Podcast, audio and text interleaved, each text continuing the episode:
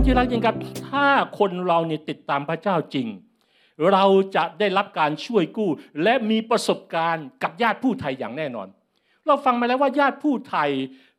ในชีวิตของเราทั้งหลายทุกคนก็คือพระเยซูคริสต์เหมือนกับที่นางรูธพบญาติผู้ไทยก็คือโบอาซนั่นกันนาโอมีก็สามารถรับรู้ได้อย่างชัดเจน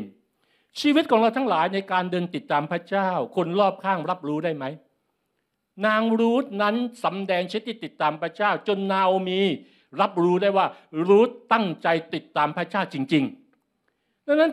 นี่เป็นประเด็นที่มีความสำคัญเราต้องทำให้คนรอบข้างรับรู้ชีวิตของเราในการเดินติดตามพระเจ้าสิ่งที่น่าคิดก็คือว่า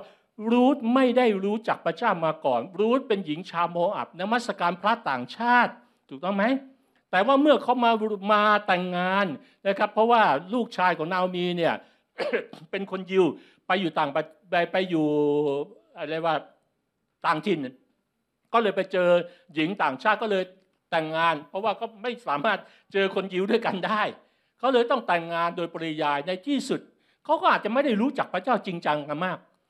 ถ้าลูกสะใภ้รู้จักพระเจ้าจริงจังนางโอปาคงไม่จากไปนางโอปาคงอยากจะติดตามพระเจ้านาโอมีต่อไปแต่นางโอปาไม่ได้รู้จักพระเจ้าจริงๆตลอด10ปีที่อยู่กับลูกชายของนาโอมีนั้นเขากลับไปหาเพราะการกลับไปหมดคือการกลับไปหาพระของเขานั่นเองนั้นชีวิตเราทั้งหลายนั้นมีบททดสอบเพื่อตรวจเช็คหัวใจในการติดตามพระเจ้าและแผนการของพระองค์จริงๆในชีวิตของเราเสมอดังนั้นถ้าเราพ่ายแพ้เราก็จะไม่ติดตามนาโอมีบอกให้โอปาและรูธกลับไปถึง3ครั้งโอปาจากไปในครั้งที่3นั้นทุกคนมีบททดสอบของตัวเองโอปากลัวว่าตัวเองจะไม่มีสามีใหม่เพราะแม่บอกว่าไปแต่งงานเพื่อจะมีสามีใหม่สำหรับบางคนนั้นเราจะต้องเจอบททดสอบมากมายบททดสอบในการติดตามพระเจ้าบางทีอาจจะเป็นหน้าที่การงานบททดสอบบางคนอาจจะเป็นเรื่องเศรษฐกิจบททดสอบบางคนอาจจะเป็นเรื่องสถานการณ์โควิดยังกลัวโควิดอยู่เลยไม่กล้ามาโบสถ์อย่างนี้